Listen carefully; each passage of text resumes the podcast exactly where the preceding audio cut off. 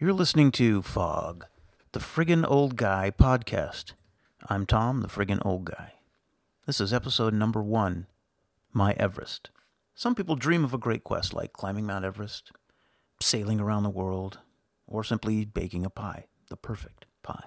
My Everest, I'm turning 40, and my wife says, "What do you want to do?"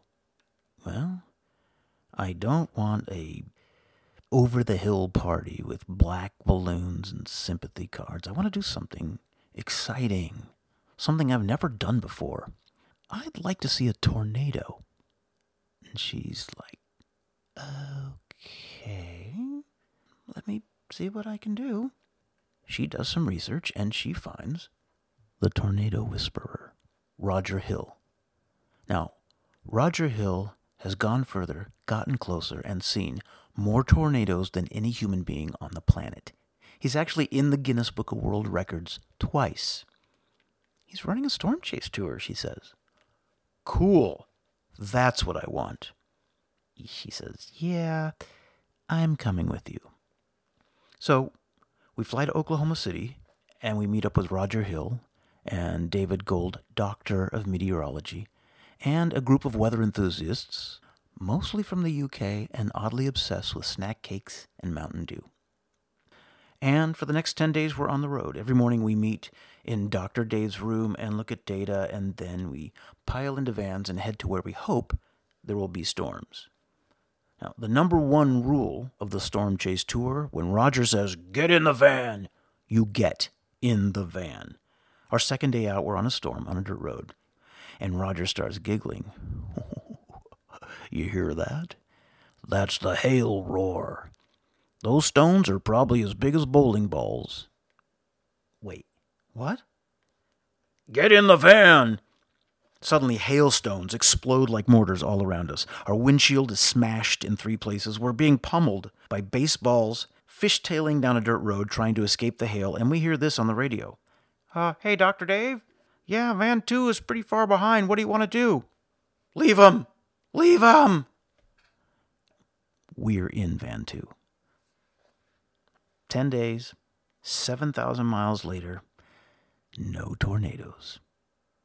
But now we're addicted. So the next spring, we meet up with Dr. Dave, Roger, and the Brits, and we see our first tornado. We call her Dorothy. Dorothy takes out a water tower. Storm chasing is not for everyone. It's sitting at computers, analyzing data, charts, and satellites. It's sad motels, driving from one town to the next and back again and back again. It's driving and waiting and waiting and driving, and there's no Starbucks in Kansas. So we become certified spotters for the National Weather Service, and we start chasing on our own. We catch our first solo tornado while fixing a flat tire on our rental car, because we don't use our own car as a hail probe. Our first significant tornado event, Dumas, Texas. Our friends are always saying, "We want to go chasing, that sounds exciting," but it's rarely convenient. You can't schedule a storm. But this one weekend, everyone's free, so we rent a van, and we drive our friends to Amarillo. We're stopped for gas, and I look up at the clouds, and they are moving. "Guys? Get in the van." We turn a corner. "Are you guys seeing this?" "What? No. We were looking at that tornado." 2 tornadoes on the ground at the same time. And then there are 3 tornadoes on the ground. And they get bigger as they get much, much closer. Now, my friends, they're thinking, "Man, storm chasing's easy. You just drive to Amarillo and tornadoes are everywhere." Their first day chasing, 3 tornadoes on the ground. That was a great day. Everest? No. So we hunt weather any chance we can get.